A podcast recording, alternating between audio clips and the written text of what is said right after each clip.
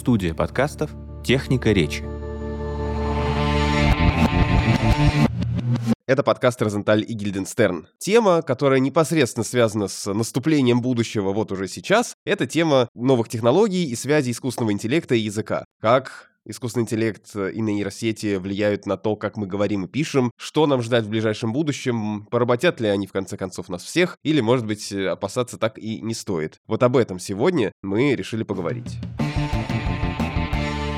Напоминаю, что этот сезон выходит эксклюзивно в сервисе строки, там есть книги, подкасты, аудиокниги, ну и в том числе теперь там есть подкаст Розентали Гильденстерн. Каждый понедельник все наши новые эпизоды сначала публикуются в сервисе строки, поэтому обязательно сходите по ссылке в описании и скачайте это приложение, если вы его еще не успели установить. Там можно бесплатно и даже без регистрации слушать наш подкаст и многие другие подкасты. Сначала все эпизоды появляются там полностью, а потом уже через некоторое время, спустя месяц, мы будем выкладывать их на платформы на все, и вы сможете там, где вы слушаете обычно подкасты, услышать, о чем же мы здесь говорим. А если вы хотите узнать это первыми, то, конечно, милости просим в приложении «Строки».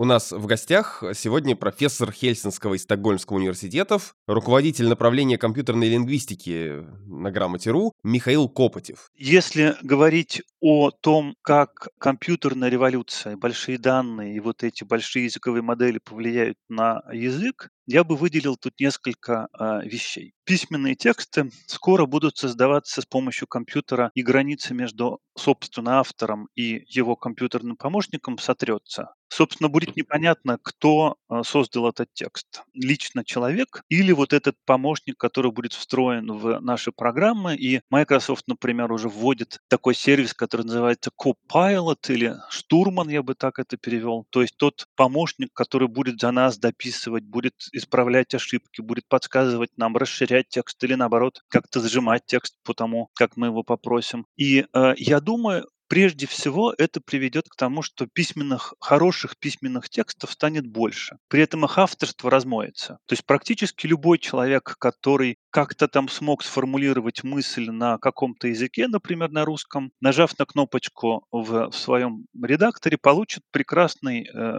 русский текст. Это особенно будет касаться таких формальных жанров, как заявление или какие-нибудь юридические тексты, которые очень хорошо обрабатываются с помощью систем компьютерного анализа. Конечно, со стихами и романами будет по-прежнему сложно, но более формальные тексты, конечно, э, очень хорошо будут обрабатываться с помощью компьютера. Viva! Напоминаю, подписывайтесь на наш подкаст, если вы этого еще не сделали. Пишите нам письма на почту подкаст собакотехникаречи.студио. Отправляйте нам сообщения, можно даже голосовые, мы с удовольствием их послушаем. Это также можно сделать и в телеграм-канале Техники Речи. Зайдите по ссылке в описании обязательно и посмотрите. Ну и не забывайте о нашей странице в социальной сети ВКонтакте, где мы тоже есть, и тоже там можно нам написать. Мы постараемся все эти э, сообщения ваши прочитать и ответить на них в подкасте, а может быть еще в какой-либо форме.